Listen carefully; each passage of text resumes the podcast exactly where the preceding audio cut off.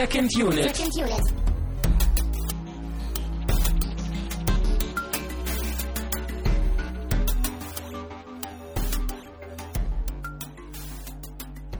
Herzlich willkommen zu einer neuen Ausgabe von Second Unit. Mein Name ist Christian Steiner und ich habe bei mir natürlich Tamino Mut. Hi.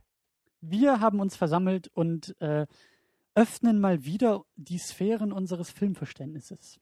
Richtig. Leider äh, nicht wie angekündigt mit weiblicher Verstärkung heute. Das wurde leider nichts.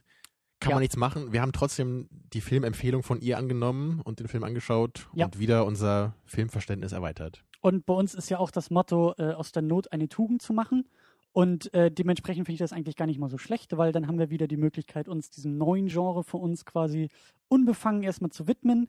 Vor allen Dingen sehr naiv auch darüber jetzt hier diskutieren zu können. Das finde ich immer sehr sympathisch, wenn man sich äh, durchaus auch traut, Naivität irgendwie zu zeigen. Richtig. Und das dann- können wir, glaube ich, auch sehr gut. Also Ja, ich eigentlich will ich damit nur blumig ausdrücken, so wir haben keine Ahnung und wir sind stolz drauf. genau das, ja. Und dann diese Ahnung irgendwann als Kompetenz hier auch äh, als, als dritte Stimme zu Das hören. ist unsere Form von Qualität hier. Mhm. Ähm, bevor wir aber zum Film kommen, gibt es noch ein paar Kleinigkeiten auf der Tagesordnung, die ich gerne mitteilen möchte. Zum einen haben wir das Programm für nächste Woche. Äh, das Voting ist äh, zu, obwohl ich mal wieder vercheckt habe, die Umfrage richtig einzustellen. Ähm, wir gucken nächste Woche No Country for Old Men. Da bin ich sehr gespannt drauf, ob du den Film magst, weil du kennst Mhm. ihn noch nicht. Ich habe Mhm. ihn schon ein paar Mal gesehen. Finde ihn ganz nett, aber wir sehen ja mal, wie der bei einer erneuten Sichtung dann abschneidet. So gerade so in Hinsicht, glaube ich, auf Drehbuch und Atmosphäre, so wird das Mhm. ganz interessant werden, ob das da den- deinen Ansprüchen genügen kann. Ich habe den Trailer gesehen und äh, es sah auf jeden Fall vielversprechend aus. Ähm, dann wurden wir mal wieder geflattert und zwar, da muss ich jetzt meine Brille rausholen, von ST Brock M. Ich liebe ja solche, äh, Klingt nach einem Wrestler, finde ich. ja, ich weiß auch nicht, ob das ein Akronym sein soll. Man weiß es nicht. Auf jeden Fall vielen Dank dafür. Ja. Ähm, wir hatten ja letzte Woche auch unsere Jubiläumssendung, die 50 Ausgaben haben wir voll. Äh, wir haben auch bald äh, das Jahresjubiläum Anfang April. Äh, haben da auch ein bisschen was vor. Und wenn ihr uns auch was Gutes tun wollt, äh, egal ob Flatter spenden oder nicht, ihr könnt uns auf jeden Fall bei iTunes auch irgendwie bewerten. Äh, sucht uns einfach, wir sind im Store zu finden, schenkt uns irgendwie ein paar Punkte, Hauptsache eine ehrliche Bewertung. Ihr könnt uns auch bei facebook.com slash secondunit mögen oder bei Twitter äh, unter 2nd-unit auch folgen. Ähm, tut uns was Gutes. Ja, passend zur heutigen Sendung irgendwie. Wir geben euch die Möglichkeit, uns eure Liebe zu zeigen. Ne? Den hast du aber vorbereitet. Den hast du schon letzte Woche geschrieben, bist damit in der Hosentasche hierher gekommen und packst ihn Ja. jetzt hier aus. Hab das gerade nochmal rausgekramt hier. Ja, ja, hast fünfmal irgendwie durchgegangen vom Spiegel heute Morgen. Der muss sitzen nachher, der muss sitzen nachher. Mhm. Ja, war schon gut. Also wie bei Fight Club letzte Woche, da hat er doch auch einmal seine Rede so geübt, als er mit äh, Maler, ne, sie konfrontiert da bei diesen Kursen. Richtig. Fight Club, wo wir gerade darüber reden. Gab es da nicht auch noch was, was wir ansprechen wollten? Meister der Überleitung. Herrlich, das, das flutscht ja schon mal, ähm, auch ohne Bier. Äh, ja, wir haben ähm, letzte Woche Fight Club geguckt. Ich will das auch jetzt nicht zu breit treten. Ähm, wir haben danach noch sehr viel und sehr lang äh, weiter diskutiert, weil wir so ein bisschen unterschiedliche Verständnisse irgendwie vom Film hatten und ich hatte ja so ein bisschen Probleme, dieses Gefühl von irgendwie positioniert sich der Film nicht so richtig für mich. Grundsätzlich kann man mal wieder sagen, dass wir beide da durchgekommen sind, weil du bist immer derjenige, der sehr metaphorisch interpretiert Mhm. und ich glaube ich eher so analytisch, wortwörtlich Filme für das nehmen, was sie mir zeigen und was sie sind und da sind wahrscheinlich schon mal die Unterschiede irgendwie erklärbar, die bei uns da waren in der Ja, also Äh, du siehst, glaube ich, auch einfach die Szene selber für das, was in der Szene passiert, so zumindest hauptsächlich und versuchst das dann auch in den Kontext des Plots zu bringen. Ja. Und ich würde halt echt, also erstmal eher so die metaphorische Ebene heranziehen und dann erst genauer gucken, inwieweit das auch Sinn macht zu dem Plot oder inwieweit das überhaupt äh, Sinn macht, das so zu bewerten dann bei manchen Szenen. Wir haben noch einen sehr, sehr schönen Kommentar bekommen. Äh, wir haben ja darum gebeten und, und beten auch weiter noch äh, darum, dass ihr euch irgendwie in den Kommentaren auch dazu auslasst, ähm, was eigentlich die Moral von Fight Club sein soll, was, was, was wir davon irgendwie mitnehmen können. Klar, der Film spricht eine Menge an, haben wir auch gesagt, eine Menge Themen, Gesellschaft, Antigesellschaft. Äh, Ja, und dabei waren wir uns ja auch nicht so ganz einig. Für dich hat der Film sich, glaube ich, nicht deutlich genug positioniert und ich war eigentlich sehr Genau. zufrieden mit dieser Art von Message. Und der Kommentar hat es auf jeden Fall, glaube ich, nochmal schön ausformuliert. Genau. Ähm, also, obwohl das ein sehr gutes Fazit ist oder die ganze Diskussion, können wir trotzdem noch weitermachen. Ähm, und zwar schreibt äh, MacPron, so betrachtet kann die Moral der Erzählung durchaus lauten, nimm deine Umgebung als Konstrukt wahr, äh, das du umkonstruieren kannst. Und wenn Konstruktion zunächst mit Dekonstruktion beginnt, was soll's? Hauptsache, du machst etwas. Scheitern am Status quo ist keine Option. Und Ja. das finde ich halt sehr, sehr schön. Das hatte mich ein bisschen verunsichert einfach, dieses, äh, also dieses, der letzte Satz, so dieses Scheitern am Status quo ist keine Option. Dass das quasi die Message des Filmes sein könnte. Mhm. Äh, das fasst es für mich sehr gut zusammen, ja. Ja. Das ist natürlich einfach ein Film, de- der hört halt irgendwie auch nicht auf, interpretiert zu werden Ja. vom Einzelnen. Den muss man auch wieder, wie damals auch Apocalypse Now, so, den muss man einfach immer mal wieder gucken in verschiedenen Phasen des Lebens und dann halt immer wieder neu betrachten. Ja. Und das gibt einfach auch immer wieder was Neues her dann. Einfach weil man halt selber als Person wächst und damit wächst der Film dann halt auch mit. Kann ich bestätigen. Gerade die letzte Sichtung, äh, obwohl der vielleicht ein bisschen negativ bei mir weggekommen ist und das gar nicht so gemeint war, ähm, habe ich den Film jetzt irgendwie auch aus einem anderen Blickfeld gesehen als irgendwie vor, weiß ich nicht, drei, vier, fünf Jahren, als ich ihn das letzte Mal gesehen habe. Ähm, Mhm. Aber, um auch das Thema Fight Club abzuschließen, ähm, es gibt einen wunderschönen äh, Blog, der nennt sich Script Shadow. Äh, falls ihr da mal irgendwie googeln wollt, ähm, der hat mir sehr viel geholfen, ähm, das Thema Drehbücher besser zu verstehen. Das ist halt auch jemand, der hauptsächlich für Drehbuchautoren da quasi schreibt. Ähm, viele Drehbücher quasi seziert nach äh, lehrreichen ähm, Lektionen, die man draus ziehen kann. Und der hat eben auch, äh, das werde ich verlinken bei uns auf der Seite äh, secondunit-podcast.de, einen Link zu Script Shadow, der halt zehn Tipps gibt, wie man von Fight Club als Drehbuchautor lernen kann und damit indirekt eben auch dieses Drehbuch bewertet und halt sehr viele positive Punkte rausstellt. Das klang wirklich interessant, was du mir da gezeigt hast, weil halt Fight Club wirklich ein Drehbuch ist, was eigentlich in fast jeder Hinsicht so, äh, kann man schon sagen, glaube ich, in fast jeder Hinsicht so dem normalen Drehbuchschema irgendwie widerspricht. Ja. So ein paar Elemente sind schon noch vorhanden, so Konflikt zum Beispiel hat er auch genannt, dass das eigentlich immer wichtig ist, dass der Konflikt irgendwie trotzdem noch da ist, auch wenn das Drehbuch halt sehr äh, ungeradlinig äh, verläuft. Aber das ist halt immer schon ganz interessant, wenn man mal so diese, diese Drehbuchperspektive einnimmt, zumindest mal so kurz. Dann hat man so eine andere Sicht eigentlich auf das Medium Film und kann dann auch so ganz interessante Parallelen eigentlich erkennen bei ganz vielen Filmen verschiedener Genres, eben durch diese Art, wie man Drehbücher schreibt. Also der Blog ist auf jeden Fall, Entschuldigung, das Blog sagt man ja, ist auf jeden Fall eine Empfehlung und äh, generell und konkret vor allen Dingen jetzt auch ähm, dieser eine Artikel. Ähm, das ist es eigentlich auch schon. Äh, wir stürzen uns auf das Thema The Notebook, ein Liebesfilm, mehr oder weniger. Äh, natürlich wieder über Getränke. Diesmal hast du wieder was mitgenommen. Ja, ich habe heute im Supermarkt was Interessantes gesehen. Ah, Hier kann man es schon mal hören. Es ist ein Bier. Richtig, ein, ein Schwarzbier ist es und es heißt Kirschporter, glaube ich, wenn ich das richtig lesen kann. Sehr Mhm. verschnörkelte Schrift. Das fruchtige Schwarze steht drunter. Mhm. Da ich ja auf dunkle Biere stehe und auf fruchtige Sachen auch, dachte ich, Mensch, das muss doch eigentlich total perfekt sein. Und wir haben uns auch gedacht, das könnte doch eine gute Metapher für diesen Film sein, äh, quasi ein Liebespaar in Form von, von einem Bier und einer Kirsche, die aufeinandertreffen. Ja, das, das dunkle Bier ist das männliche im Grunde. Prost. Prost. Ja, und die Kirsche natürlich das weibliche, das liebliche, rot wie die Liebe. Ja. Es wäre schön, wenn wir die ganze Zeit, glaube ich, so reden, so in verschnörkelten, pathetischen Formulierungen. Aber dann bräuchten wir noch so einen so einen- so einen Schwenker, so einen Cognac-Schwenker in der Hand. ja, Kla äh, ein- kein Klavier, ein, ein äh, Kamin im Hintergrund. so eine Feenstaubmaschine hier noch so im Zimmer, so für die richtige Atmosphäre. Also ich muss sagen, das Bier ist ja echt wahnsinnig. Wahnsinnig gut. Das fruchtige Schwarze steht drauf, ja, das, das ist es auch. Also, ich bin ja sonst, ja, ich trinke auch gerne mal Bier, aber ich bin ja Mhm. sonst nicht so dieser, dieser Fruchtmensch wie du. Du musst ja immer deine, du trinkst ja gerne Saft und du hast ja auch schon öfter mal so fruchtigere alkoholische Getränke Genau, mitgenommen. ich habe dir mal dieses äh, Schöfferhofer ähm, Grapefruit-Bier, habe ich dir, glaube ich, mal mitgebracht hier. Haben wir auch mal Richtig. geschaut. Richtig? Das hat mir auch sehr gut gefallen. Aber so ein äh, Bier-Mischgetränk mit dunklem Bier, das kenne ich eigentlich gar nicht. Das Mhm. wusste ich auch nicht, dass das gemacht wird. Aber es gefällt mir auch sehr gut. Ja. Diese, diese Mischung so, das ist, hat so ein bisschen was von Sherry Coke halt, ne? Eben wegen Kirsche. Ja. Aber halt dann ein bisschen herber noch durch das Bier. Aber wirklich, also überraschend gut. Also noch besser, als ich gedacht hätte. Durchaus Trifft eine das, Empfehlung. trifft das auf den Film auch zu? Ich würde, glaube ich, schon sagen, dass er irgendwie besser war, als ich befürchtet hatte, um es mal so zu sagen. Ja. Aber so richtig gefallen hat er mir eigentlich nicht. Ging dir das ähnlich? Äh, ja, und das werden wir jetzt auch so in der nächsten Dreiviertelstunde, Stunde ein wenig erörtern müssen. Ähm, fangen wir allerdings mal ganz vorne an. Worum geht's überhaupt in dem Film?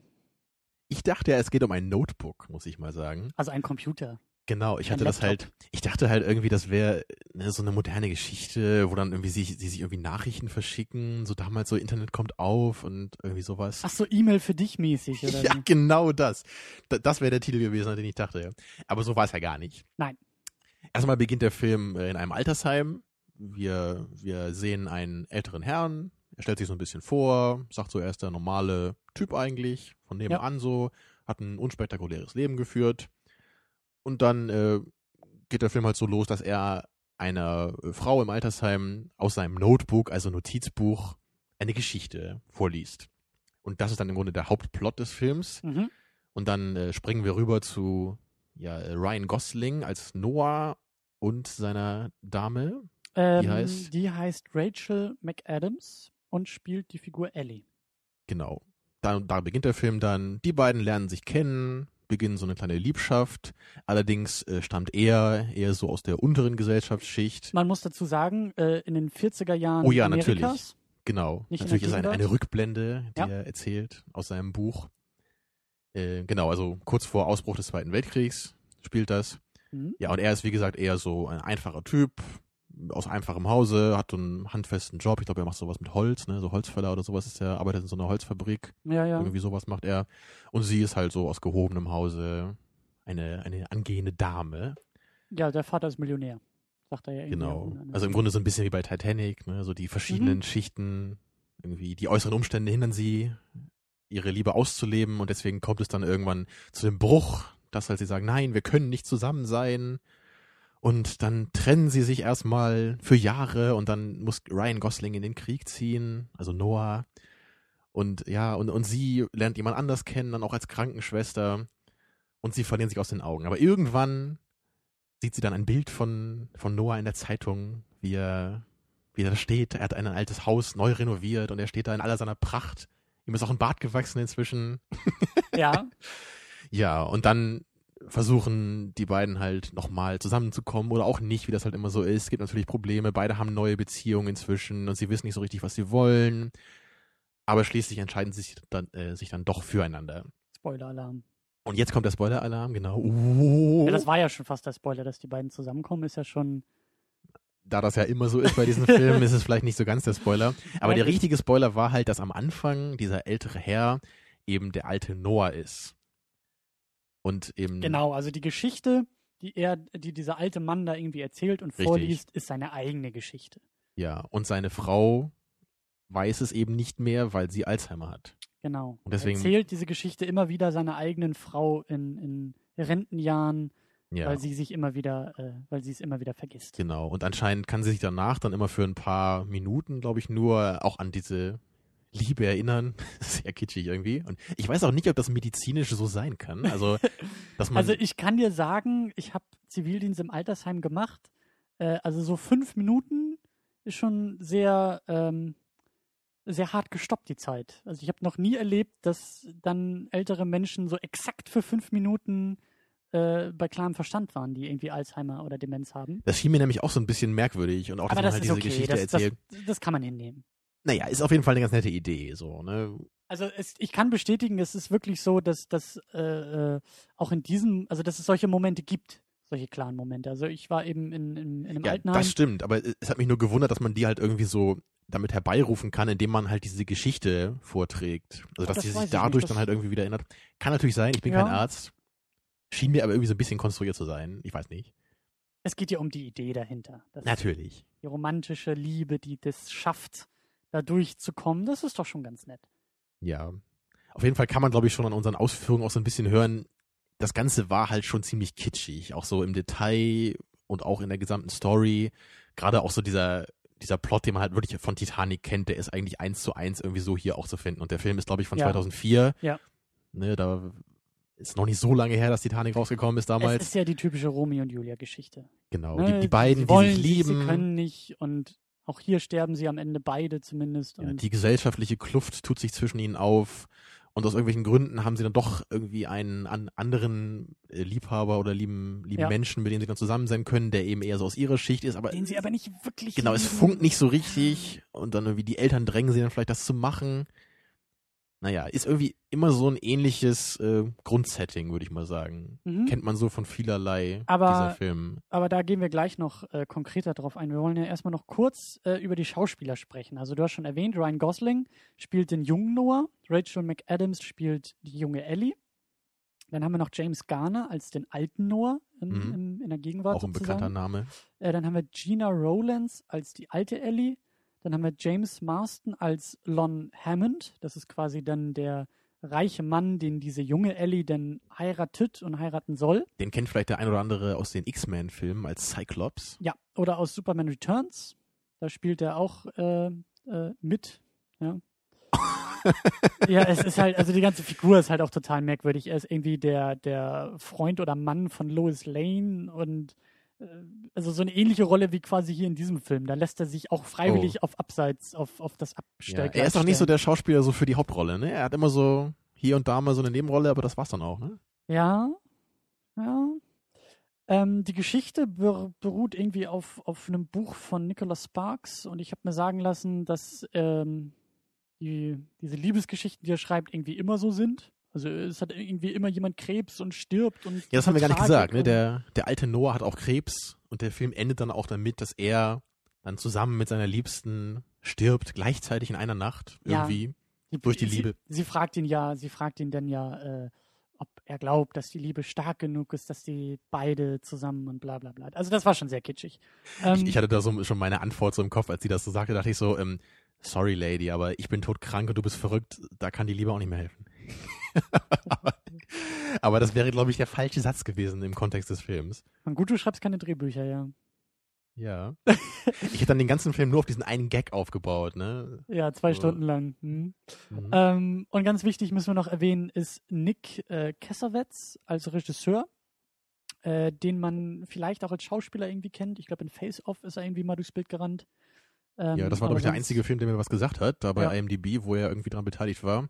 Aber scheint auch als Regisseur, hat, glaube ich, so ein paar Filme gemacht, so fünf, sechs Stück über die Jahre. Ja. War aber, glaube ich, nichts dabei, was man irgendwie kennen müsste oder sollte. Nee, aber ähm, lass uns noch äh, ganz kurz, ich finde das sehr wichtig jetzt bei diesem Film, bei diesem Thema auch, dass wir nochmal, haben wir lange nicht gemacht, über Erwartungen sprechen, Erwartungshaltung und auch in gewisser Weise Voreingenommenheit. Das haben wir, das habe ich zu dir gesagt oder haben, haben wir so ein bisschen äh, vorher, als der Film anfing, festgestellt, dass äh, du vielleicht noch ein bisschen eher, aber also dass du diesen Film eher nicht mögen wirst oder Also, nicht mögen willst. Ich war am oder, Anfang auf jeden Fall absolut in der unfairen Haltung dem Film gegenüber, dass ich dachte, so, wann kommt der erste Kitsch, ne? Wann kommt die erste Szene irgendwie, über die ich mich kaputt lachen kann letztendlich? Ganz so schlimm war es im Grunde auch nicht jetzt im Nachhinein, aber der Film fing halt auch schon so an mit so einer langsamen Kamerafahrt. Ryan Gosling rudert alleine über so einen See in toll gefilmten äh, Lichtverhältnissen und wir sehen fliegende Vögel darum. in Zeitlupe. Ja. Die, glaube ich, animiert waren. Aber, äh, naja. Also es fing jedenfalls schon so ein bisschen pathetisch irgendwie an. Ja, aber selbst davor, also selbst bevor wir diesen Film eingelegt haben, diese ganze Konstellation war ja eher, sagen wir mal, gezwungen. Weil wir uns jetzt für diesen Podcast entschieden haben, diesen Film zu gucken. Das ist kein Film. Genau, wir, wir fordern uns ja wirklich im Grunde selber hier. Wir, wir, Genau. wir geben uns etwas vor, was wir normalerweise nicht gucken würden, weil das eigentlich nicht unser Ding ist. Ja. Wenn du einen Comicfilm finden würdest, würdest du sagen, Mensch, das interessiert mich. Ja. Wenn ich einen Schwarzenegger-Film finden würde, würde ich sagen, Mensch, gucke ich mir an. Ja. kenne ich schon fast alle inzwischen. Und da kommen ja auch nicht mehr so die guten Neuen inzwischen. Äh, ja, egal, so viel dazu. Jedenfalls habe ich halt gerade bei mir da auch gemerkt, ich bin halt nicht in einer, also ich bin nicht in so einer Haltung, wie ich sonst irgendwie wäre, wenn wir einen Film gucken, den ich nicht kenne. Genau. Sondern ich erwarte hier irgendwie, ich suche halt schon nach den Sachen, die mir nicht gefallen. Und das ist natürlich sehr gefährlich, weil man dann halt vielleicht dazu neigt, den Film halt auch manche Sachen irgendwie stärker anzukreiden, als es eigentlich fair wäre. Also diese Grundhaltung, die man hat, ähm, vergleichbar, äh, ja, vergleichbar mit einer Situation, wo du vielleicht ins Kino geschleppt wirst und einen Film guckst, den du selber nicht unbedingt gucken willst. Also jetzt mal unabhängig von diesem klischeehaften Beispiel von deine Freundin schleppt dich ins Kino, aber das hat man ja auch irgendwie in der Gruppe. Ja, man ist irgendwie mit fünf Leuten Genau, unterwegs ja. und die eigene Stimme wird halt nicht gezählt, weil irgendwie die Mehrheit sich für was anderes entscheidet. Klar. Gut, dann hat der Film vielleicht eher Schwierigkeiten, einen auch zu überzeugen. Ja. Es ist Und- zumindest echt schwierig, das so zu 100% auszuschalten. Und da ist das eben auch ein bisschen schwierig ähm, für solche Filme dann, also die müssen dann ja quasi mehr leisten, um dich zu überzeugen. Und da hatten wir ja, glaube ich, auch mal so ein bisschen angedeutet, dass es so, das, was du gesagt hast, so ein Schwarzenegger muss gar nicht so viel leisten, um dich glücklich zu machen. Richtig. Ein Comicfilm muss gar nicht so viel leisten, um mich glücklich zu machen. Und im Umkehrschluss war jetzt aber dieser Film eher äh, in der Lage, mehr vielleicht leisten zu Richtig. müssen für uns. Der muss erstmal so unsere Vorurteile im Grunde überwinden. Und das ist halt gar nicht so einfach, natürlich. Genau, und deswegen sollte man vielleicht auch das, was wir jetzt so sagen, wobei ich schon glauben, glaube, äh, dass, dass wir eher, also dass, dass wir dem Film, glaube ich, nicht ungerecht behandeln werden, aber dass man vielleicht wissen sollte, okay, das sind jetzt Leute, die über ein Genre reden, was eigentlich nicht deren Hausmarke ist, sozusagen. Ähm, aber wie gesagt, ich finde das eigentlich ganz sinnvoll, sowas auch mal zu machen, um irgendwie auch selber als Filmfan auch mal ein bisschen äh, aus der eigenen Schublade rauszukommen.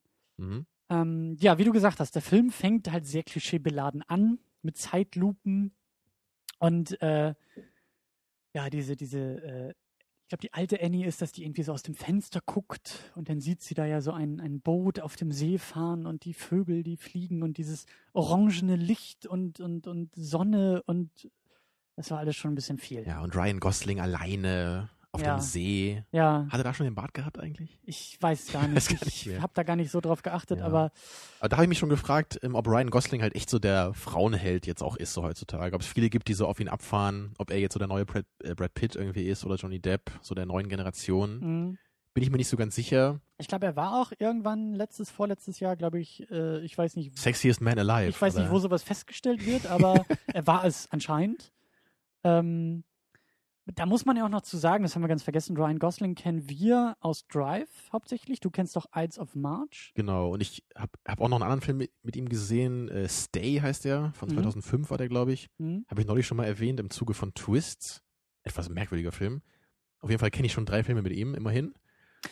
Und Also- er ist halt immer so, also seine Rolle ist eigentlich immer so die des wortkargen und ein bisschen schleierhaften Typen, würde ich mal sagen. Bei Drive ist es natürlich klar so, bei Stay auf jeden Fall auch. Bei Eyes of March nicht ganz so vielleicht, weil der, der Film halt nicht ganz so, nicht ganz so äh, ungewöhnlich ist wie die anderen beiden jetzt. Ich weiß aber nicht so richtig, was ich von ihm als Schauspieler halten soll. Er war in Drive auf jeden Fall gut, aber glaube ich eher, weil er so gut in die Rolle gepasst hat und nicht, Mhm. weil er jetzt so gut schauspielern kann, würde ich mal sagen. Ich habe auch mit einem Kumpel den mal geguckt, äh, den Film Drive, und er sagte danach, der hat ihm nicht gefallen, der Film, eben weil beide, also sie ja auch, die weibliche Hauptdarstellerin, aber eben gerade er einfach zu gut aussieht. Also das ist so dieses, dieses, dieses makellose oder dieses zu perfekte, was für eben den Kumpel von mir nicht in dieses Setting gepasst hat. Also er konnte Mhm. diese Rolle, die Figur nicht dem Schauspieler abnehmen, weil das alles, ne? Ich fand es allerdings natürlich, ähm, ne, nicht natürlich, aber ich fand es schon, also für mich hat das gut funktioniert. Gerade dieser Gegensatz, dieses Pretty Face, was dann halt ziemlich unpretty Sachen teilweise in einem Film macht. Ja, ich habe Drive nur einmal gesehen, ich habe ihn aber auch als ziemlich gut in Erinnerung.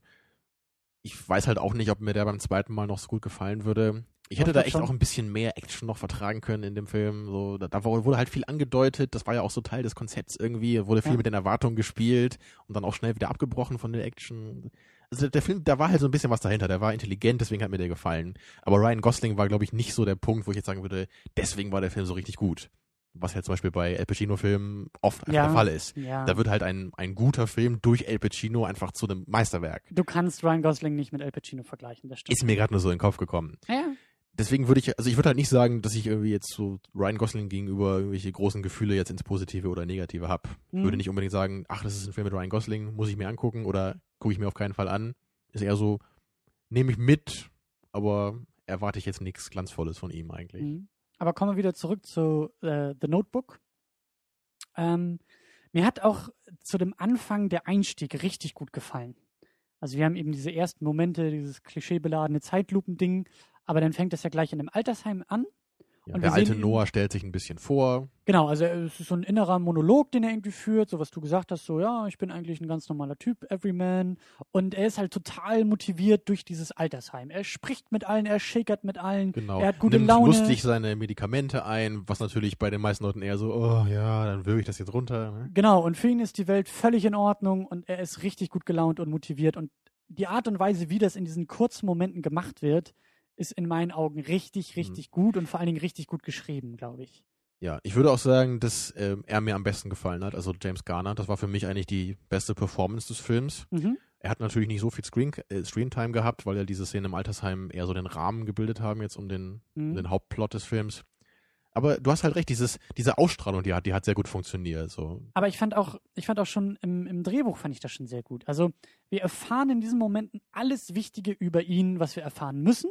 Nicht, klar, er hat so einen inneren Monolog, der eigentlich eher so ein bisschen dieses Nüchterne ist, also dieses Faktenorientierte. Ich bin halt ganz normaler Mensch und es ist eine ganz normale Geschichte, die ich jetzt hier erzähle. Aber die Art und Weise, wie er sich in einem Altersheim bewegt, sagt schon so viel über ihn aus. Er ist ein grundauf positiver Mensch. Er ist ein Optimist. Er ist ein, ein Mensch, mit dem man gerne im selben Raum ist. Und Ja. das fand ich halt gut. Das, Das, war, war, wirklich, kurz, das war prägnant, das Ja. war effektiv. Genau. Und das war vor allem nicht so ein Anfang, wie man oft so von seichten Liebesfilmen vielleicht gewohnt ist. Irgendwie so Hugh Grant baggert irgendwie eine Frau im Café an oder so. ne? Gut, das sind natürlich auch eher Liebeskomödien dann. Das ja war jetzt eher ein Liebesdrama. Aber es war schon schön, dass der Film natürlich dann nach dieser etwas klischeehaften Opening-Sequence dann mit einer bisschen besser geschriebenen Szene dann wirklich äh, losging und man dann vielleicht auch dachte, Mensch, vielleicht kommt ja wirklich ein bisschen Qualität heute. Und im Umkehr, also im, im Rückschluss jetzt auf diese Voreingenommenheit, die wir hatten, da hat der Film mich so wirklich ein bisschen ähm, weich kriegen können. Also da habe ich so ein bisschen mein, meine, meine, äh, wie sagt man, ähm, meinen Schutz war ein bisschen runtergefahren und mir gedacht, Ja. ah, vielleicht, vielleicht kommt da ja doch was Gutes. Ja, das wollte ich eben damit sagen. Man hat dann doch gedacht, Mensch, vielleicht sollte ich dem Film zumindest mal eine Chance geben. Was eigentlich meistens eine gute Idee ist, so als Genau das. Ja. Filmschauer. Genau das. Aber dann springen wir zurück in die, ich glaube, 1940, Anfang der 40er, sagt er ja irgendwie. Und ähm, ja, gut, dann fängt der Film langsam wieder an. Das so war dann, und da ging es dann auch gleich wieder ins andere Extrem, wo ich dann dachte, oh, wow, wow, wow, wow. Weil dann waren wir halt kurz im Bereich der Liebeskomödie, der für mich überhaupt nicht funktioniert hat. Da ist dann so eine Szene auf dem Jahrmarkt. Noah ähm, will dann die, Ellie heißt sie, ne? Ja, Oder? Ellie. Ellie, äh, er, will, er spricht sie an, Mensch, willst du nicht mal mit mir ausgehen? Sie ist aber mit, mit jemand anders da. Sagst du, ach komm hier, wer bist du denn so? Nee, natürlich nicht. Und dann geht sie halt mit ihrem Begleiter da ins Riesenrad und fährt da so ein bisschen rum, was man eben so macht auf dem Jahrmarkt. Und Ryan Gosling springt dann irgendwie in diese Gondel, wo die beiden schon drin sitzen, äh, in einer etwas unrealistischen Szene Ja, und äh, fährt dann mit ihnen da hoch und der Betreiber des Riesenrads hält das Rad dann an, sagt, ey Mensch, das kannst du nicht machen, steig hier aus und dann hängt er sich irgendwie vor sie an so eine Stange und sagt, wenn du jetzt nicht mit mir ausgehst, dann lass ich mich irgendwie fallen. Und da dachte ich schon so, was ist das denn? Also welche Frau würde denn das toll finden, wenn dann irgendwie quasi hier jemand da mit Selbstmord droht, den sie überhaupt nicht kennt, ja, Ja, ja. um ihr Herz zu erobern. Ja. Da würde man eher sagen, okay, Ryan, damit hast du jetzt schon für immer bei ihr verschissen. Ja. Aber natürlich ist das Gegenteil der Fall. Obwohl sie nicht sofort mit ihm ausgeht, ist da jetzt irgendwie ihr Interesse geweckt, ne, und es entwickelt sich langsam was. Und meine Gedanken dazu waren genau das gleiche wie bei dir. Nur dachte ich dann auch, ähm, ja, das sind ja die 40er Jahre, wo das Ganze jetzt spielt. Da ist das Ganze vielleicht noch, auch das Rollenbild und vielleicht auch dieses Macho-Gehabe, das ist alles vielleicht noch eine andere Zeit. Und im selben Mhm. Moment dachte ich, das ist aber ganz schön billig gemacht von dem Film.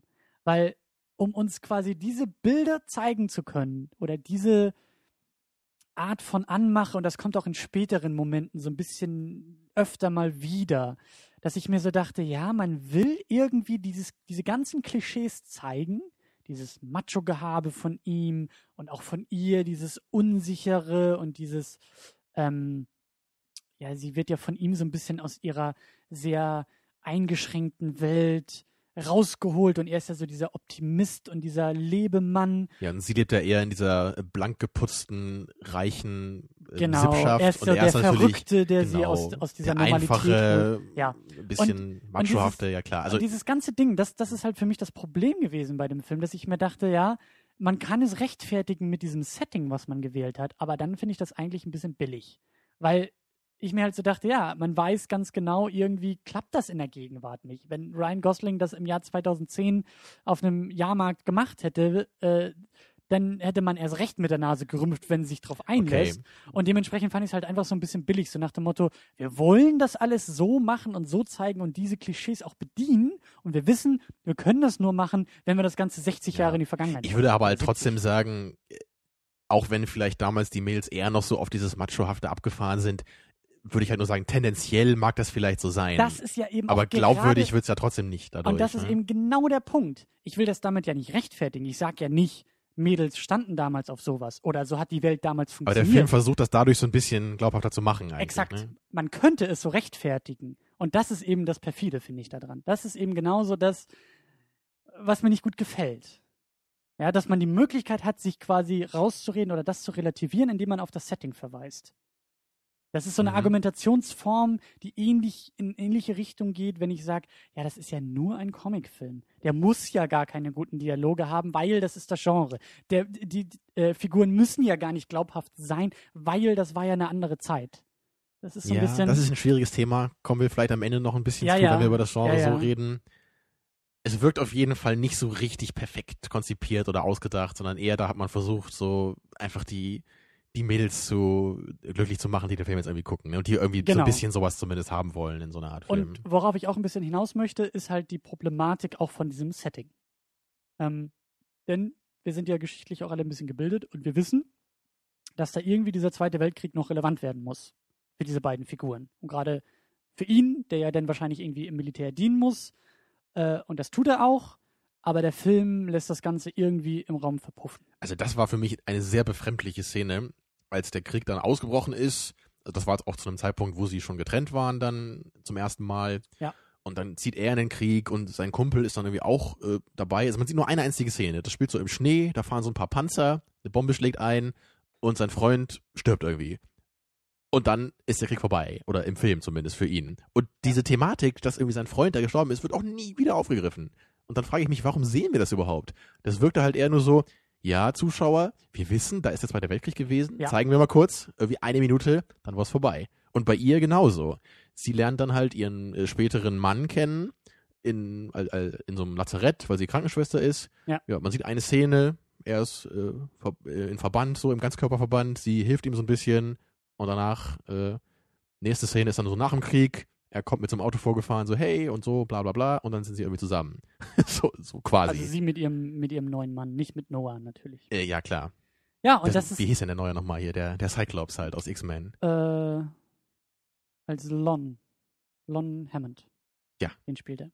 Ähm, ja, und das ist halt echt, also da hatte ich auch wieder so ein bisschen meine Probleme. Das war halt schon, das fühlte sich echt so an, als ob da irgendwie die Autoren gemerkt haben, oh shit, wenn wir das im Jahr 1940 spielen lassen, müssen wir auf den Zweiten Weltkrieg verweisen. Ja, aber trotzdem haben wir halt nicht so viel Zeit, in dem wir, wir können ja keinen halben Kriegsfilm machen, so aber, ungefähr, und dann so zack, zack, zack, ja, aber äh, wir rauschen wollen, wir da durch. Ne? Aber wir wollen es auch gar nicht. Wir wollen es für die Charaktere gar nicht. Das ist überhaupt nicht wichtig für die Handlung. Man hätte ja auch denken können, er kommt zurück aus dem Krieg und ist ja, ein genau. anderer Mensch. Und das dachte ich auch zuerst, als ich dachte, Mensch, der Film geht jetzt wirklich dieses Risiko ein, er springt in diesen Krieg und wir sehen jetzt vielleicht echt für ein paar Szenen, was der Krieg irgendwie mit ihm macht. Ja. Er wird vielleicht ein anderer Mensch und das führt dann vielleicht irgendwie dazu, dass die beiden doch zusammen sein können oder, oder irgendwie sowas. Ja, oder da kannst du dir auch sonst was zusammenreimen, dass sie ihm auf einmal wieder diese ja, Spontanität gibt und die Lebensfreude. Ja, oder treffen sie sich irgendwie zufällig wieder in so einem Lazarett, also irgendwie sowas, ja. dass man dachte, der Krieg, wenn der jetzt kommt, wird er ja wohl irgendwie eine Relevanz für die Charaktere oder für den Plot haben. Ja. Aber das Einzige, was halt da wirklich war, war halt, dass sie halt irgendwie ihren neuen Lover kennenlernt, was halt auch irgendwo anders hätte passieren ja, können. Genau das. Und auch alles andere, was, was, was.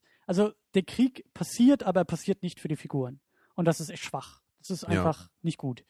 Ähm, dann haben wir aber auch so ein paar andere Momente, so ein paar andere Szenen, ähm, die halt irgendwie auch, äh, ja, die irgendwie so handwerklich, finde ich, ein bisschen schwach sind. Ähm, so ein paar Momente, das eine ist, glaube ich, das erste Date, was die haben. Das ist ja irgendwie noch vorm Krieg. Da kommen sie dann irgendwie aus dem Kino und da lernen wir die beiden ja auch so langsam erst kennen. Wir haben ein bisschen Eindruck von ihm, so diese Anmachszene ja vor allen Dingen. Wir haben ein bisschen den Eindruck von ihr, dass man merkt, ah, da sind so diese Gegensätze eher, dieser flippige, spontane Typ und sie eher so dieses normale Mauerblümchen vielleicht noch. Und die beiden gehen halt aus und nach dem Kino laufen sie halt zusammen nach Hause.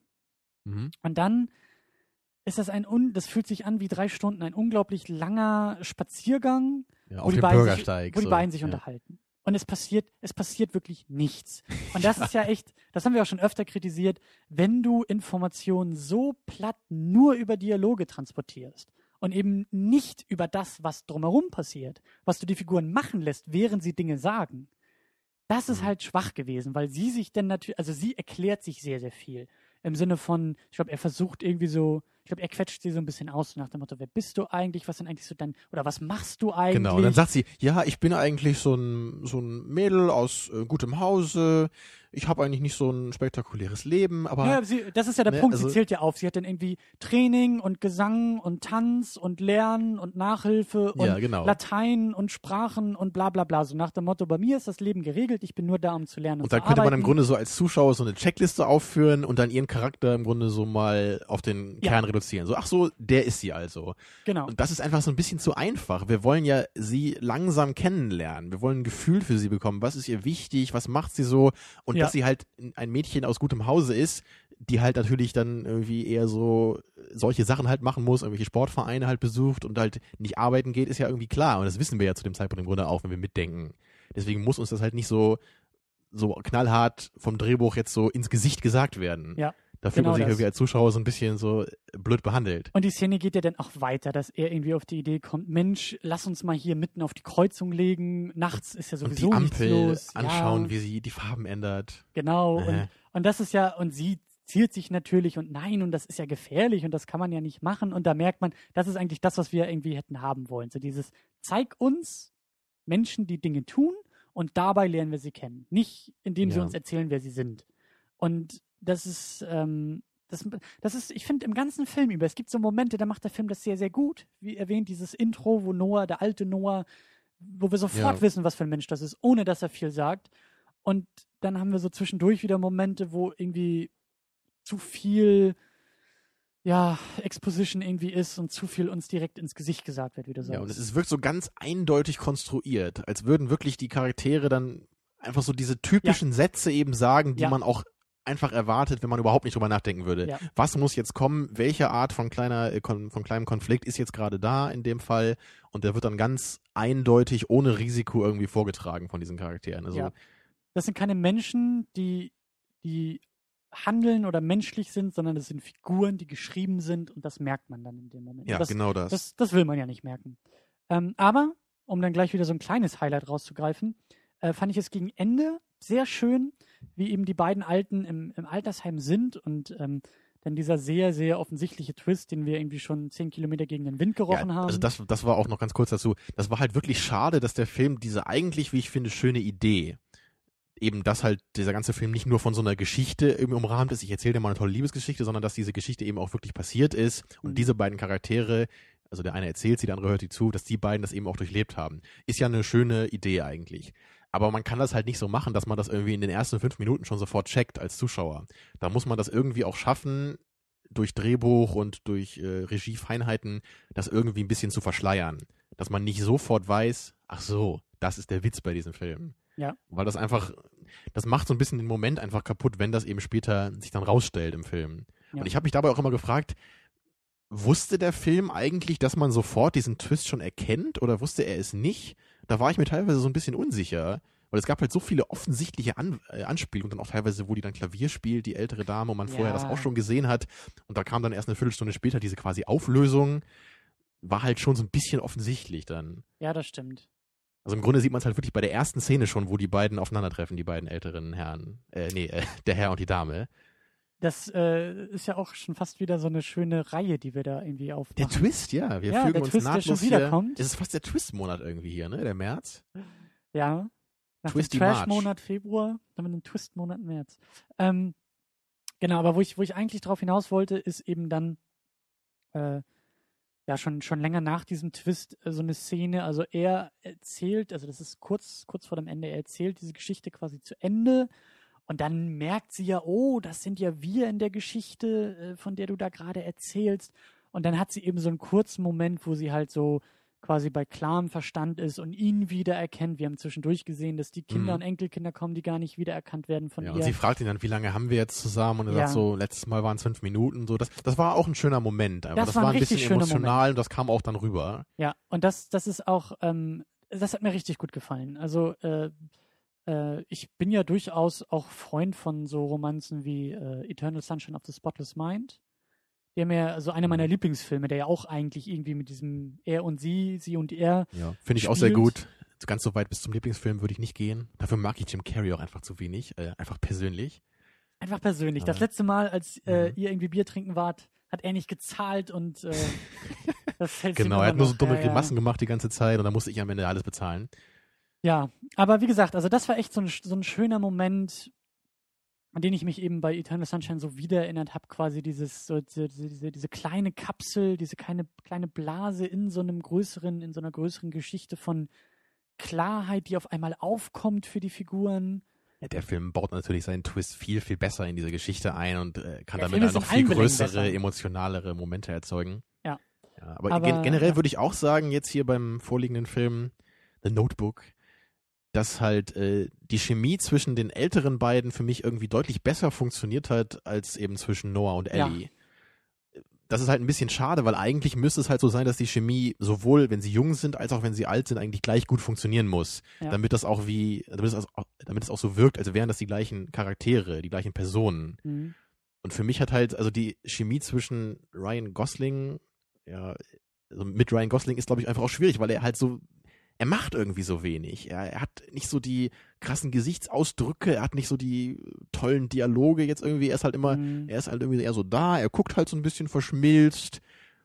Also er, er scheint mir eher so der Typ für Friends with Benefits zu sein, wenn ich ihn mir so angucke halt. Er wirkt einfach nicht so wie der tiefgehende gehende Typ, in den man sich so richtig verlieben kann. Und das Ja. stört mich einfach so ein bisschen bei dieser, bei dieser Liebe ihres Lebens, die das ja eigentlich sein soll, ne? mit Ja, Ryan ja. Gosling. Deswegen, naja, ist irgendwie schwierig für mich. Ging mir aber auch so. Ähm, und dann hatte ich auch irgendwie gestört, dass diese Alzheimer-Krankheit nicht wirklich konstruktiv im Film quasi gezeigt wurde, sondern wir haben einfach nur den Anfang dieser Liebesgeschichte und quasi das Ende. Aber so der Weg dahin, das, das Altwerden, das gemeinsame Altwerden war ja nicht wirklich Teil der ganzen Also da war ein ganz schön großer Bruch in dem Film. Das hat mich halt auch gewundert. Also die, äh, der Hauptplot endet ja im Grunde damit, dass die beiden dann doch zusammenkommen. Und das spielt ja wahrscheinlich 50 Jahre vor dieser Zeit im Altersheim. Und wir sehen halt nichts, also wirklich rein gar nichts aus der Zeit zwischen diesem Moment, dass die halt zum zweiten Mal zusammenkommen und dieser Zeit im Altersheim, wo sie schon Alzheimer hat. Und äh, mir ist schon klar, dass man das jetzt wahrscheinlich nicht alles in diesen Film noch einbauen kann, aber zumindest vielleicht in Form so einer kleinen Montage hätte ich mir das halt gewünscht, dass man so ein bisschen sieht, was sie dann in ihrem Leben noch so gemacht haben zusammen. Ja. Weil das ja im Grunde auch der, ich würde mal sagen, der Teil der Beziehung war, der ihnen noch viel, viel mehr bedeutet haben muss als der vorher. Weil da haben sie halt so ein bisschen so eine Liebelei gehabt, kamen nicht zusammen und dann hatten sie eine Ehe, die 50 Jahre bestanden hat anscheinend. Und die ist halt überhaupt kein Element dieses Films, was halt irgendwie so 98 Prozent deren Beziehung irgendwie ausgemacht hat. Ja. Und das ist natürlich irgendwie ein bisschen merkwürdig dann. Das willst du wahrscheinlich auch in so einem Film dann nicht sehen. Ich hätte es halt schon gerne gesehen. Ich ja ne? auch, aber es, äh, Also ich, ich hätte es halt gut gefunden, wenn in diesem Moment, wo der Film dann seine Botschaft, äh, seinen Twist dann preisgibt, die beiden sind die Jungen da. Die beiden Älteren sind die beiden Jungen, dass Ja. wir dann halt so eine kleine Montage bringen. Ach so, und so haben sie dann gelebt und so wurden sie langsam alt und dann sehen wir sie plötzlich, dann, dann ändern sich die Schauspieler irgendwann. ja, Und dann, dann am Ende merken wir, oh mein Gott, sie bekommen das am Alzheimer. Sie beginnen sich so ein bisschen auseinanderzuleben dadurch. Oder also der Mann beginnt seine Frau zu verlieren. Das sind ja auch tolle Momente eigentlich. Ja. Und die sind halt alle weg gewesen aus dieser Geschichte leider. also so wirklich zu sehen, wie die Liebe wächst, hatten wir nicht so die, die Gelegenheit. Aber da stellt sich auch die Frage, geht es überhaupt um die Person? Geht es um die Person? Geht es um die Figuren? Oder, oder geht es vielleicht eher in gewisser Weise um dieses Drumherum? Also was, was, was ist irgendwie ergiebiger? Weil, weil du ja auch gesagt hast, wir haben das Problem Ryan Gosling, der jetzt nicht unbedingt stark spielt, auch nicht unglaublich stark geschrieben ist. Dann haben wir sie, äh, die, die, ähm, die junge Ellie, also Rachel McAdams, die halt auch, die, die schon gut spielt, aber auch jetzt nicht so vielschichtig geschrieben ist, sondern Sie kann im Grunde ihren Charakter nicht überspielen. Also sie kann die Schwächen ihres Charakters nicht wegspielen durch schauspielerische Brillanz. Und vor allen Dingen, wenn man mal fragt, um wen geht's eigentlich in der Geschichte, könnte man schon fast sagen, also in der, in der, in der äh, Vergangenheit geht's eher um sie. Also sie ist ja eher diejenige, die eine Entwicklung durchmacht, die sich zu dieser Beziehung Mhm. ja erst traut. Er ist derjenige, der, der eigentlich immer will. Aber sie ist ja diejenige aus den reichen Verhältnissen, die nicht darf und nicht kann und sich ja zuerst auch nicht drauf einlässt und nach Regeln spielt. Ja, der und dann- Konflikt ist im Grunde bei ihr. Er kann Genau. nur sagen, äh, sei mit mir zusammen und wenn nicht, kann ich nichts machen. So, ne? Genau das. Und in der, in der Gegenwart ist er vielleicht eher die Hauptperson, Ja. die ja versuchen muss, irgendwie äh, seine Frau da, da, wobei er sich da auch nicht mehr wirklich entwickelt. Aber wenn man, wenn man das alles so ein bisschen äh, vielleicht irgendwie vor Augen hält, ist in meinen Augen wirklich die Frage berechtigt, geht es so sehr um diese Person oder eher um das Drumherum, was die Liebe quasi äh, nicht zulassen soll oder darf. Notwendigerweise muss ich auch da wieder den Vergleich zu Fight Club ziehen, ne? wie so oft bei diesem Film. Ja, natürlich, die sind Weil ja da hatten wir ja auch drüber gesprochen bei den Charakteren, inwieweit die irgendwie eher austauschbar sind oder bewusst austauschbar sind. Und da frage ich mich jetzt halt hier auch Ja. auf so eine Weise, soll das vielleicht bei so einer Art Film auch ein bisschen so sein, dass die Charaktere nicht zu sehr herausstechen oder dass zumindest so die Hauptpersonen nicht so ganz abgedrehte Menschen sind, damit man sich eben als Zuschauer noch sehr gut mit ihnen identifizieren kann und eben auch so diese Liebe noch eher mitfühlen kann und man sich gut vorstellen kann, ach, wie wäre es denn, wenn ich mit Ryan Gosling zusammen wäre? Also, Ja. ich, ich weiß nicht, ob es so ist, aber könnte ich mir jetzt zum Beispiel vorstellen, dass das manche Mädels einfach schön fänden, ne, wenn sie sich dann so ein bisschen in diese Position hineinversetzen. Aber ich weiß Genauso wie der Mann dann irgendwie der Terminator sein möchte oder so, ich weiß es nicht. ich weiß halt einfach nicht, ob, ob dieses Argument wirklich so viel zählt.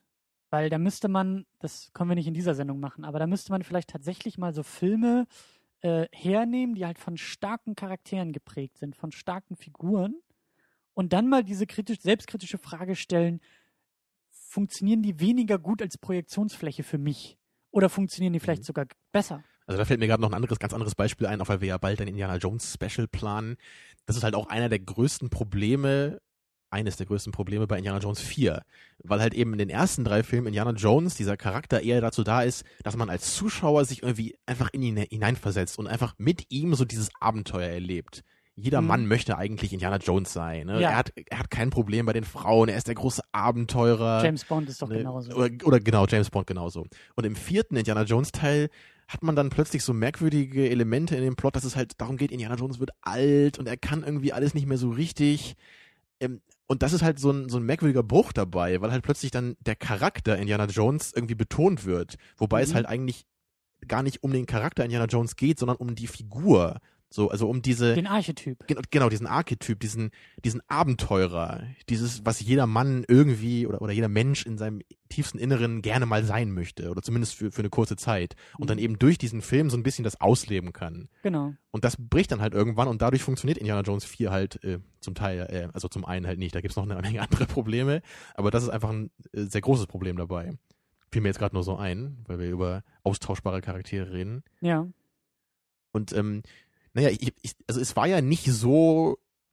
Ich glaube, bei dem, beim Notebook jetzt hier war es nicht so das eine und auch nicht so das andere. Irgendwie hatten die Charaktere ja schon eine eigene Persönlichkeit, aber dafür war sie dann doch irgendwie nicht ausgereift genug, Ja. dass sie so richtig für sie stehen kann. Deswegen war es so, Sehr So- blass.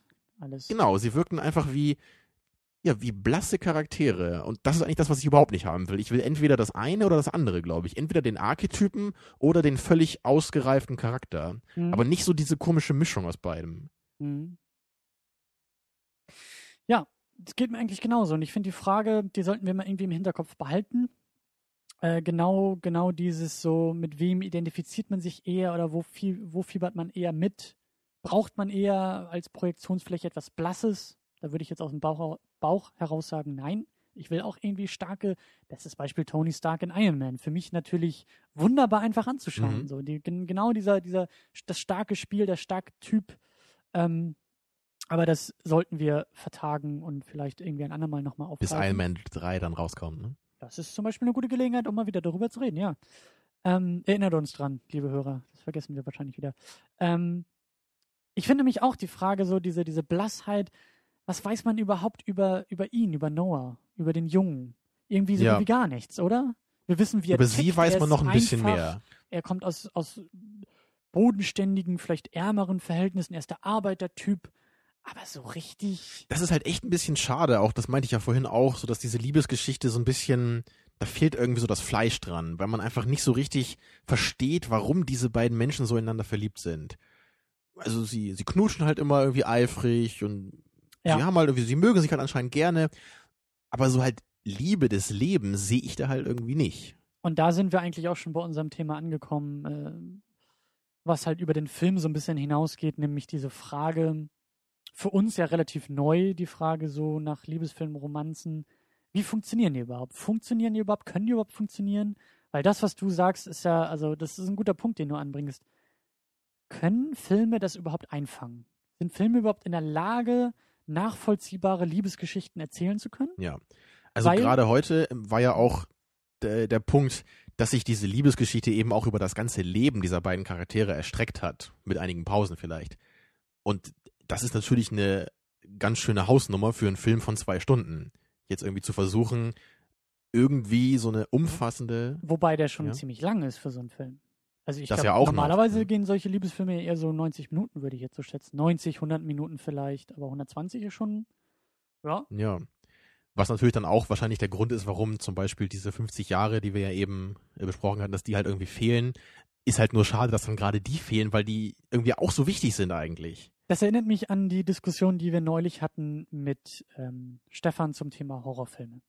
Da hat er Mhm. auch gesagt, oder da hat er diese schöne Beobachtung gemacht, eben Horrorfilme können eigentlich nur so einen sehr, sehr kurzen ähm, Abschnitt liefern. Genau, damit die An- Spannung eben aufrechterhalten bleibt. Genau, an, an Zeit. Du kannst keine großen Sprünge machen.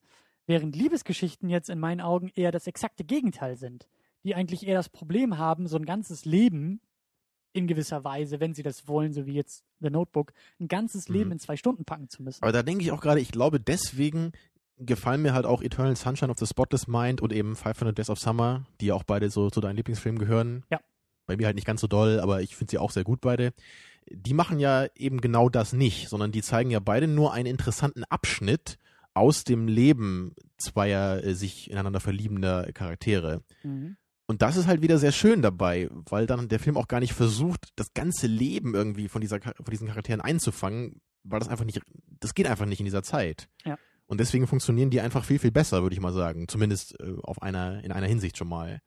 Also für mich funktionieren sie eben auch besser, weil sie noch diese, diese gewisse Metaebene haben. Also das Spiel mit Zeitsprüngen und irgendwie mit Medium-Film. Klar, das macht so. das Ganze noch interessanter. Auch Ja. sind die Charaktere einfach besser in beiden und besser gespielt. Und Ja. Aber ähm, weil wir jetzt bei dem Punkt sind, so ein ganzes Leben irgendwie einzufangen in, in, in so eine Art Liebesfilm, mir fällt da der Pixar-Film oben ein. mhm. habe ich nie gesehen. Ähm, da ist nämlich ganz am Anfang, also das geht ja um diesen alten Mann, der ja irgendwie so aus seinem aus seiner Normalität quasi rausgerissen wird aus seinem Haus. Das ist ja diese Nummer, wo die ganzen vielen Ballons irgendwie an seinem Haus hängen und er dann damit durch die Gegend fliegt. Aber ganz am Anfang sehen wir nämlich, wie der Mann quasi alt wird. Und das ist wirklich ein sehr, sehr schöner Moment. Ich musste mir echt im Kino damals ein paar Tränen wegdrücken. Ähm, ich glaube, das Und sind du bist zehn. Minuten. Männer können ja gar nicht weinen, eigentlich. Wir haben es so weit geschafft, ohne Klischees und jetzt packst du die Keule doch noch was. Aber gut. Das muss doch heute kommen, Mensch. Ähm, ja. Auf jeden Fall geht es in den ersten zehn Minuten darum, oder in, in, am Anfang äh, zehn Minuten lang haben wir eine Montage, wie eben unsere Hauptfigur in oben alt wird. Mit seiner Frau, die, die finden sich, die lernen sich kennen und das ist halt eine wunderbare, ein wunderbarer Moment. Wenn wir Glück haben, kann ich das bei YouTube sogar noch verlinken. Würde ich halt, mir auch angucken. weil das, das sind äh, ohne irgendein gesprochenes Wort, nur in Montage mit Musik funktioniert das Ganze. Und das hat in meinen Augen viel, viel besser funktioniert als jetzt zwei Stunden lang The Notebook. Einfach nur dieses, dieser Moment von Menschen, die sich treffen, kennenlernen, verlieben, ein Leben lang teilen und immer noch glücklich sind und sich lieben dabei. Aber wenn das in zehn Minuten in so einer Montage funktionieren kann, würdest du dann auch sagen, dass das vielleicht auch über einen ganzen Film halt funktionieren kann? Ich weiß es nicht. Weil das ist ja jetzt auch wieder mit dieser Montage hast du ja auch wieder quasi einen Luxus, der, der, Ist halt natürlich auch sehr minimalistisch. ja, Und deswegen erwartet man da jetzt auch nicht Tiefe und Detail in jeder Ecke, sondern nur Genau, so du die, hast die schon- Eckpunkte dieses Lebens. Und genau das, du hast diese Eckpunkte, du hast Kennenlernen und dann irgendwie das Haus zusammenbeziehen und Hochzeit und all diese ganzen wichtigen Momente hast du halt dabei. Und, und die sind ja auch nur eine Prämisse für die eigentliche Handlung des, des Hauptfilmes sozusagen. Aber es funktioniert halt sehr gut, weil wir dadurch eben die Hauptfigur sehr effektiv und sehr gut eben kennenlernen und wissen, wie sie tickt. Und ähm, ich weiß nicht, also ich würde schon sagen, dass das irgendwie irgendwo gehen sollte, so eine Art von Film äh, zu machen. Ich glaube, du musst dich halt echt darauf, du musst wissen, worauf du dich beschränken willst bei dieser Art. Man Also- muss, glaube ich, sehr genau wissen, was man dann eben weglässt. Genau. Ja, und das ist, glaube ich, unglaublich schwierig. The Notebook hat sich ja jetzt wirklich nur darauf konzentriert, auf diese beiden Anfang- und Endpunkte sozusagen. Das ist ja eine bewusste Entscheidung, diesen Mittelteil auszulassen. Genau, der Weg hin zur Beziehung und dann eben am Ende der Weg aus der Beziehung, eben durch den Tod der beiden in Ja. Frieden miteinander. Genau. Und dann Und das- alles, was dazwischen war, fehlt halt völlig. Und ich finde irgendwie, dass wenn man dieses Ende weggelassen hätte, dann hätte der Film vielleicht ein bisschen besser funktioniert. Also dann, dann wäre es ein anderer Film, der hätte anders verlaufen müssen. Aber die meisten dieser Liebesfilme, würde ich so sagen, konzentrieren sich ja eher auf diesen Moment des Kennenlernens und des Zusammenkommens. Und nicht irgendwie Ja. auf die 50 Jahre Ehe und Da, die wo man die, Streitereien. wo man die Schmetterlinge noch im Bauch hat. Ne? Genau das. Sowas. Und bei, den, bei der stressigen Ehe will man auch nicht unbedingt dann immer mitfühlen, wahrscheinlich. Oder zumindest ist dann halt, dann, dann ist man ja eigentlich schon eher so im richtigen Drama und gar nicht mehr so im Liebesdrama. Wenn es dann Das- wirklich um so Beziehungsprobleme geht, das hat man ja auch in ganz vielen anderen Filmen, wo es jetzt nicht in erster Linie jetzt äh, so um das Liebesgenre geht. Ja, und das ist halt eben auch das Schwierige, ne? Also ist es vielleicht eher etwas für eine TV-Serie, die sich eben Mhm. den Luxus gönnen kann, solche Momente, auch Momente zwischen Charakteren halt in vielen, vielen, auch in einer sehr, sehr langen Zeit erzählen zu können. Das ist aber auch kein Problem, was im Grunde auf das Liebesfilmgenre jetzt beschränkt ist. Ich kann mich eigentlich nicht an irgendeinen Film erinnern, der jetzt so versucht, das ganze Leben von irgendeiner Person einzufangen, der mir wirklich gut gefallen hat. Also auch bei, bei anderen Filmen, so, so, so Raging Bull zum Beispiel von naja, es Scorsese. ja, ja, Den kennst du wahrscheinlich nicht, ne? Aber mit so, Nee. so ein Boxfilm mit Robert De Niro, da geht's auch um, um so das Leben, so den Aufstieg und den Fall von Robert De Niro als Boxer. Ist halt auch ganz gut gemacht, aber das hat mir irgendwie auch einfach nicht gereicht, so, weil man immer das Gefühl hat, da fehlt so unglaublich viel einfach und man, man sieht dann immer, okay, der Charakter entwickelt sich so ein bisschen in diese Richtung und plötzlich ist er dann so, aber man sieht halt nie so die ganze Entwicklung und dann muss man ja auch schon wieder weiter zur nächsten Entwicklung, weil der Mhm. Film nun mal eine weite Zeitspanne umfasst. Deswegen bin ich da oft so, also ich bin da glaube ich sehr kritisch und kann mir nicht so richtig vorstellen, dass ein Film das wirklich schaffen kann. Und wenn, dann müsste das wahrscheinlich eher so ein 5-Stunden-Epos sein. ja, das Problem ist ja auch, dass wir in Filmen ja auch eher die Konflikte gewohnt sind. Und es sind eher wenige Konflikte, die gelöst werden. Also The Notebook hat jetzt ja mehr oder weniger zwei große vielleicht aufgemacht. Das Problem, dass die beiden zusammenkommen und irgendwie quasi das Problem, dass die beiden sterben. Das ist ja, würde ich jetzt mal so sagen, auch schon relativ viel für einen Film. Das sind wahrscheinlich Mhm. auch diese zwei Stunden. Aber so eine Lebensgeschichte besteht ja aus, aus unglaublich vielen Konflikten. Die Frage ist ja immer noch, was ist der Konflikt, der denn eben diese Lebensgeschichte und Liebesgeschichte das ganze Mhm. Leben über irgendwie zusammenhält? Du kannst ja auch eben Ja. nicht nur so alle fünf Minuten so fünf Jahre weiterspringen und sagen, und dann kam das und dann kam das und dann kam Und das. das- das da Ding muss ist ja irgendwas auch- dabei sein. Bei so einer langen Beziehung ist ja oft der Konflikt einfach diese Routine, die halt reinkommt, dass so sich vieles abnutzt. Und ich glaube, das in einem Film zu zeigen, ist auch unglaublich schwierig. Man kann eher noch diese Momente zeigen, wie es anfängt, wie sich Ja. die Charaktere kennenlernen, weil das relativ, das ist ein relativ enger Zeitraum und da kann man auch mitfühlen. Aber diese Routine, glaube ich, mitzufühlen, ist sehr schwierig. Also das Ja. rüberzubringen in einem Drehbuch, das muss dann wahrscheinlich selber so sein, dass der Film einfach sehr viel Zeit damit verbringt, uns diese Routine zu zeigen. Sonst können wir sie nicht richtig erleben. Und dann ist ja eben auch die Frage, fängst du so einen Film dann schon damit an, dass sie sich kennenlernen und dann schwingt es quasi komplett um? Oder lässt du den Mhm. Film schon starten mit einer Ehe, die 20 Jahre hält und dann auf einmal ihre Schwierigkeiten bekommt oder so? Also, verstehst du, das ist ja, Ja, richtig. ist halt sehr, Oder sehr versucht komplex. man dann nur so Flashbacks zu machen, dass sich die Charaktere erinnern, Mensch, wie haben wir uns damals kennengelernt, wie schön Ja. war das denn eigentlich? Es ist eigentlich ganz schön schwierig, wirklich so einen Film zu machen. Ja. Wenn man sich das Ziel setzt, wir wollen hier so eine, so eine Liebe zwischen zwei Menschen wirklich in einem Film richtig toll einrahmen, halte ich für ein unglaublich ambitioniertes ähm, Vorhaben. Und du hast ja auch schon öfter äh, bei, bei anderen Filmen, ich weiß nicht, ob du das auch in der Sendung angemerkt hast, aber du hast dieses Problem dieser, dieser unglaubwürdigen Liebe fürs Leben ja schon bei anderen Filmen auch öfter mal kritisiert. Das, das, also gerade so bei Actionfilmen ist das ja auch viel zu oft irgendwie mit reingeworfen, dass der Actionheld natürlich dann irgendwie noch seine Liebe fürs Leben oder seine, seine was auch immer irgendwie kennenlernt. Mhm. ähm, wo man dann auch oft genug sagt, also das Klischee aus diesen Star Wars Reviews, die wir auch immer gerne zitieren, ist eben so zwei Menschen, die irgendwie gut aussehen und gemeinsam in einem Film sind, die müssen sich natürlich lieben. ja. So, da gibt es halt ke- keinen Ausweg. Genau, die beiden Hollywood-Schauspieler natürlich, die halt gut aussehen, deswegen gecastet wurden, natürlich lieben die sich. Wenn die sich angucken, Liebe für immer. Ja. Und dann kann der Konflikt natürlich beginnen, weil sie nicht zusammenkommen können, weil der eine Senator ist äh, und der andere Jedi-Ritter. Naja, Ja, ja.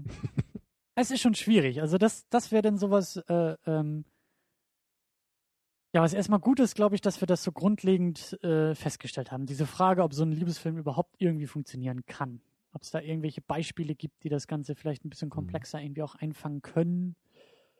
Ja, mir fällt jetzt so spontan nochmal Cloud Atlas ein, der ja aber das Ganze quasi in zehn Extremstufen nochmal steigert, weil es ja nicht nur ein, eine Liebe über ein Ja. Leben ist. also bei dem bin ich echt nochmal auf die Zweitsichtung gespannt, ob mir der immer noch so gut gefallen würde wie beim ersten Mal.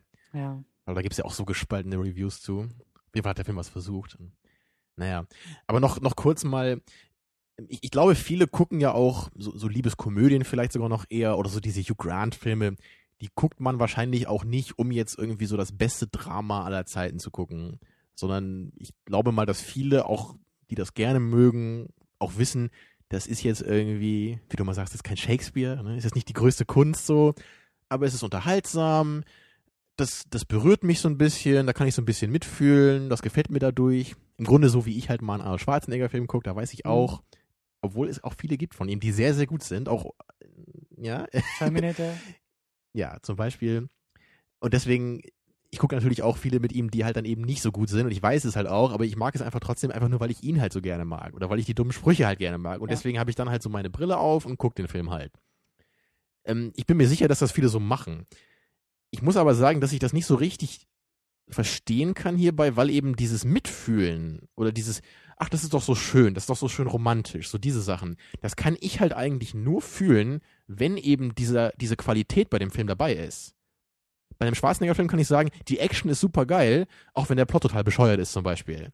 Dann kann für mich die Action trotzdem funktionieren. Kann man Ja. sich vielleicht auch drüber streiten. Aber hier ist es so, für mich kann dieses Romantische, das kann ich gar nicht verspüren, wenn ich die Charaktere irgendwie nicht als toll wahrnehmen kann. Das ist ja sowieso das Problem. Das ist ja auch bei, bei anderen Filmen, bei anderen Genres, in anderen Settings auch der Fall.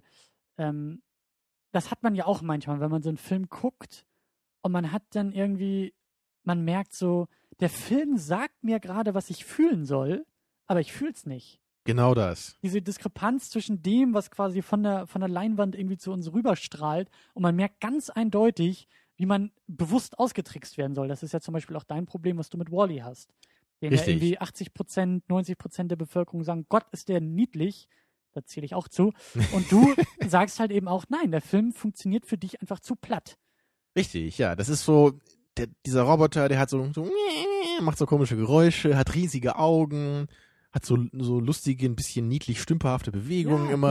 Ja, ja. Und das ist für mich so offensichtlich, dass man mich damit kriegen will, dass das halt überhaupt nicht funktioniert. Und schon ist wieder dieser Schutzwall hochgefahren und du sagst und du blockst ab und sagst, nee, nee, nee, Freunde, da lasse ich mich gar nicht drauf ein. Das ist halt eben auch. Aber ich sag nur, so als Gegenbeispiel zum Beispiel bei, beim Dschungelbuch, ja, das finde ich halt super geil. Das berührt mich halt, weil ich die Charaktere so sympathisch finde einfach. Das ist Ja. Balu, der Bär und der coole Affe da. Das, das finde ich so cool einfach, weil die, die wirken halt nicht so manipulativ auf mich. Ja, ja. Vielleicht sind sie es auch, ich merk's nur nicht, ich weiß nicht. Aber die, die, Natürlich sind sie es. Das ist jeder Film ich manipuliert gerade sagen, sich, die also, wirken für mich wie richtige Tiere. Indem sie mit dir sprechen. Ja. genau, ja, Balu, das ist wie ein richtiger Bär, weißt du? Das ist nicht, nicht irgendwie so künstlich geschrieben. Naja, aber Wally finde ich halt einfach so, Wally, Eve. Das nervt mich einfach. Also Ja, finde ja. ich furchtbar. Ist ja auch okay, aber das ist, glaube ich, so das, was dann eben für dich in diesem Moment eher so ist. aber das Manipulative ist wirklich ein, das, das meinst du ja, das ist eigentlich sehr interessant, ne? Dieses, wenn man halt, wenn man halt das Gefühl hat, von einem Film manipuliert zu werden, Filme, naja, wenn man, wenn man es merkt, dass man manipuliert wird, das ist für mich das Ja, das meinte ich, genau. Du wirst ja immer manipuliert. das wollte ich nämlich gerade sagen, eigentlich, man will ja eigentlich auch von Filmen irgendwie, wenn man bewegt wird von einem Film, ist es ja im Ja. Grunde auch eine Form von Manipulation, wenn man es Ja. jetzt so auffassen will. Aber wenn man ganz genau merkt, wie das funktionieren soll, dann hat das eben ganz oft die Wirkung, dass es halt überhaupt nicht mehr funktioniert dadurch und irgendwie als ganz billig rüberkommt. Ja. Und das meinte ich halt nur, wenn ich halt wirklich etwas, etwas Starkes fühlen soll, wie eben, dass ich gerührt bin von, von der Liebe zweier Menschen, das ist also wirklich ein sehr starkes Gefühl. Und das kann ich halt wirklich nur empfinden, eben bei Eternal Sunshine of the Spotless Mind zum Beispiel. Wenn das eine tolle Geschichte ist, eine tolle Situation, toll eingerahmt, toll erzählt, dann berührt mich das. Aber so wie heute irgendwie nicht. Das ist, es ist eigentlich auch super, dass wir diese, diese beiden Filme nochmal nennen, also Eternal Sunshine und äh, 500 Days of Summer. Ich glaube, die müssten wir auch jetzt so in einem nahenden zweiten Jahr auch irgendwann mal anpacken, Mhm. weil ich mich auch frage, wo genau die Filme es besser machen. Also wo sie auch für uns beide und gerade für mich besser funktionieren in diesem Bereich. Ob sie vielleicht auch genauso platt irgendwo sind und genauso einfach gestrickt sind, aber wir diese Manipulation eben nicht bemerken, weil da so viel drumherum Ja. aufgebaut ist, was uns, was uns irgendwie bei Stange halten. Und die kann. haben halt beide auch so diese Elemente, die wir halt so gerne mögen, eben dieses Nonlineare. Ja. Und dann auch noch diese Science Fiction bei Eternal Sunshine. Das sind halt so Sachen, da werden wir dann gleich schon mal in persönlicher Hinsicht schon mal mehr bei der Stange gehalten. Da haben wir gleich schon Genau. was, ach so, das klingt schon mal interessant. Da ist man, wie wir am Anfang meinten, da ist man von vornherein schon mal eher dem Film zugeneigt, ne, als dann eben wie heute bei sowas wie The Notebook. Genau, vielleicht funktioniert der Film genauso und hat uns aber ständig, lenkt uns ständig mit dieser Glocke ab und sagt, guck Ja. mal hier, guck mal hier, Bei noch 500 Days of Summer hast du noch deinen Joseph Gordon-Levitt, den du so gerne magst. Ja. Ne, also da kann schon sein, dass man da immer so sein, sein Stück Brot hinbekommen, äh, hingeworfen bekommt, ne? Und dann rennt man hinterher, nimmt das und frisst das. So. wie sich das gehört. Ähm, ich fand es aber gut, dass wir dieses Experiment auch noch gemacht haben. Also das, ähm, Mhm. wir wollten ja jetzt auch ein bisschen dieses, dieses, also das Jahr 2013 auch etwas nutzen, um mal ein bisschen aus unseren eigenen Sehgewohnheiten rauszukommen. Ähm, Machen wir nochmal eine abschließende Bewertung. Vielleicht. Möchtest du anfangen? also ich möchte erstmal dieses Experiment bewerten und so. finde das halt sehr gut, um Eigenlob mal wieder auszusprechen. Also ich fand, das war Haben wir gut das- gemacht, ne? es war eine gute Erfahrung auf jeden Fall. Der Film selbst hat für mich jetzt keine Highlights. Ist für mich auch äh, sehr, äh, ja, so ein bisschen so leicht über 0815. So 0816 vielleicht oder so. ja. Also es gibt für mich jetzt eigentlich wenig Grund, warum ich ausgerechnet zu diesem Film greifen würde. Weil ich im Hinterkopf tatsächlich diese beiden anderen Filme noch habe, bei denen ich eher sagen würde, ja, der kann dich auch irgendwie in, im tiefsten deines Herzens vielleicht ansprechen und der hat auch so diese Liebeskomponente oder macht vielleicht auch Aussagen über die Liebe, die aber von anderem Gehalt sind als jetzt hier in dieser Fassung. Und du hast Mhm. auch filmisch irgendwie mehr zu sehen und du hast auch irgendwie auf so einer Erzähl- und Metaebene mehr, ähm, mehr Action sozusagen, also mehr Dinge, die der Film macht und probiert und auch äh, erfolgreich macht, während The Notebook in meinen Augen äh, ja sehr, sehr, sehr Standardware ist. Gute Ideen sind dabei, die werden nicht Mhm. genutzt. Also irgendwie so Ja, da sind wir uns recht einig heute. Ich würde auch sagen, also persönlich gesehen hat mir der Film nicht sonderlich gefallen. Wir haben auf jeden Fall schon schlechtere Filme hier gesehen, die mir noch weniger gefallen haben. Ja. Aber oh, ja, da sagst du was, ja.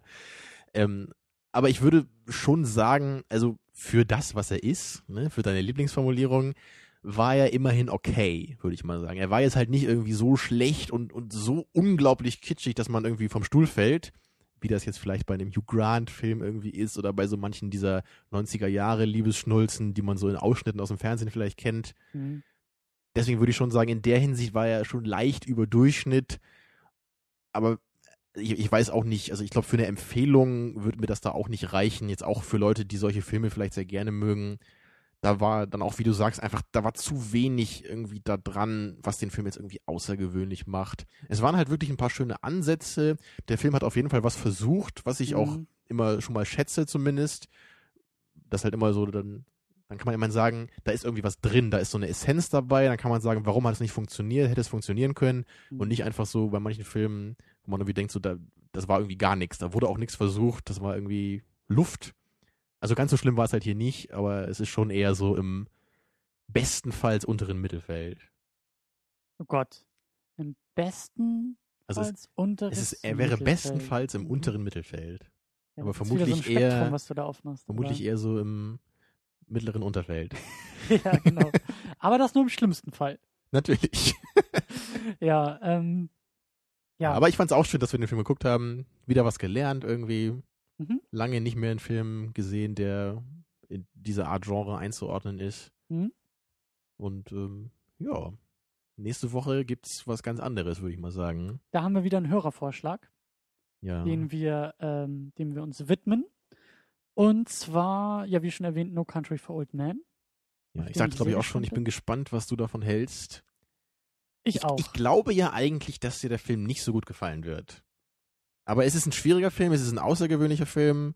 Ich weiß auch nicht, wie sehr du so mit dem Cohen-Stil irgendwie äh, einhergehst. The Big Lebowski haben wir schon mal geguckt, mhm. No Country, der allerdings nee. ganz anders ist. Wie hieß denn der andere? Burn After Reading, den habe ich geguckt. Den kennst du auch, ja. Den auch deutlich anders. Ich fand ihn cool.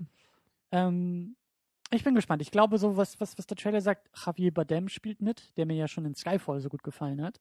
Also vielleicht finde ich allein durch ihn irgendwas, was, was den Film für mich Ja, daher kennt man ihn ja relevant eigentlich. macht, ja.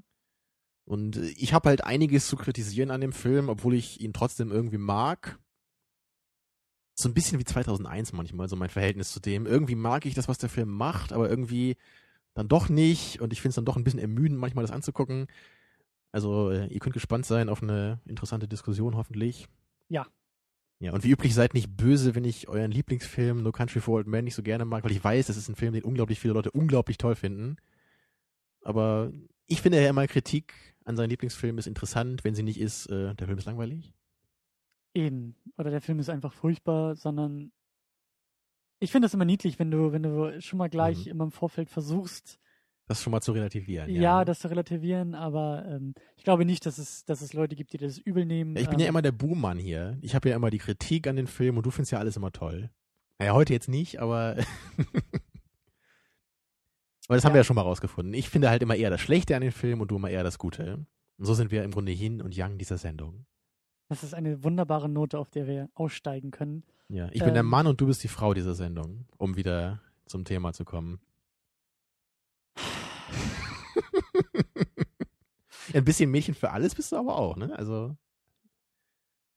Mehr, mehr Sprüche fallen mir leider nicht ein. Ist auch gut, ist auch gut. Du musst ja nur machen die ganze Zeit, ja. Ähm, ja, ich habe noch einiges anderes auf dem Plan. Äh, bis dahin äh, finden wir uns auch im Internet unter secondunit-podcast.de. Das hast du vorhin schon gesagt am Anfang. Ja, aber ich kann es nicht oft genug sagen. Und vor allen Dingen kann ich auch nicht oft genug auf iTunes verweisen. Also wenn ihr uns wirklich einen Gefallen tun wollt, nehmt euch diese vermutlich 35 Sekunden und widmet uns irgendwie einer Bewertung bei Ja. iTunes. Wenn ihr gut seid, schafft ihr es auch in 30 Sekunden. Wahrscheinlich, ja. Ähm, das hilft uns einfach. Und ähm, naja, wir haben viel vor in diesem Jahr und im zweiten Jahr Second Unit, das bald anbricht. Äh, ja, in diesem Sinne äh, hören wir uns dann nächste Woche. Ja. Habt euch alle lieb, streitet euch nicht zu sehr und äh, bekommt kein Alzheimer. Ciao. Tschüss.